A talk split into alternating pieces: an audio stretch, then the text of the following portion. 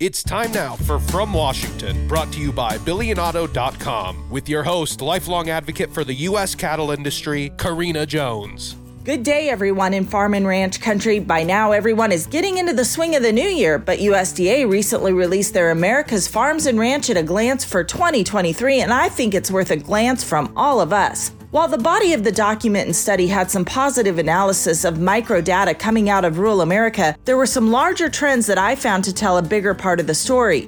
While total household income from off farm sources on average increased from 2021 to 2022 for all farm types except mid size and very large family farms, this year to year increase was largely due to an increase in average earned off farm income sources such as self employment and wage salary jobs.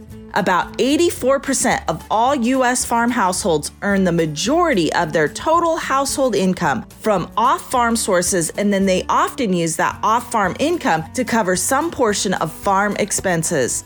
As farm size increases, the percentage of households relying on off farm income does seem to decrease. While self employment and wage salary jobs are the primary sources of off farm income for farm households, unearned off farm income sources provide a significant share of off farm income relative to total off farm income. This was particularly true for low sales and retirement farms. The shares of farms receiving government payments by farm type are similar to their contributions to the total value of U.S. agriculture production mid sized and large scale family farms accounted for 71% of the total value of production and received 78% of the counter cyclical type payments and 64% of all other payments, mostly due to the fact that these farms account for the bulk of row and grain crop production. Overall, 25% of all farms reported receiving some type of government payment in 2022, which is a decline from 34% in 2021 and 40% in 2020. This decline is largely due to the tapering off of coronavirus related assistance payments, such as the USDA's Coronavirus Food Assistance Program of 2021. Overall, 13% of U.S. farms participated in federal crop insurance programs, but participation rates varied widely across commodity production. In 2022, 62% of farms producing row crops, which consist of cotton, corn, soybeans, wheat, peanuts, rice, and sorghum, purchased federal crop insurance. In contrast, 9% of farms growing specialty crops such as fruits, vegetables, and nursery crops purchase federal crop insurance. Although mid-size and large-scale family farms made up 9% of all U.S. farms in 2022, these farms accounted for 42% of federal crop insurance participants, 67% of all harvested cropland acres, and received 80% of indemnities from federal crop insurance. These family farms were also the most likely to participate in federal crop insurance.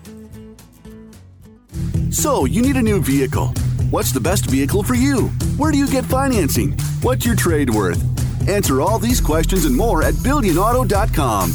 You can compare 16 new car brands and thousands of used vehicles, all in the palm of your hand at BillionAuto.com.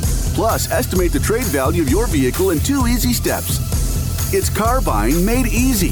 Apply for credit pre approval at BillionAuto.com. All applications accepted, not all approved.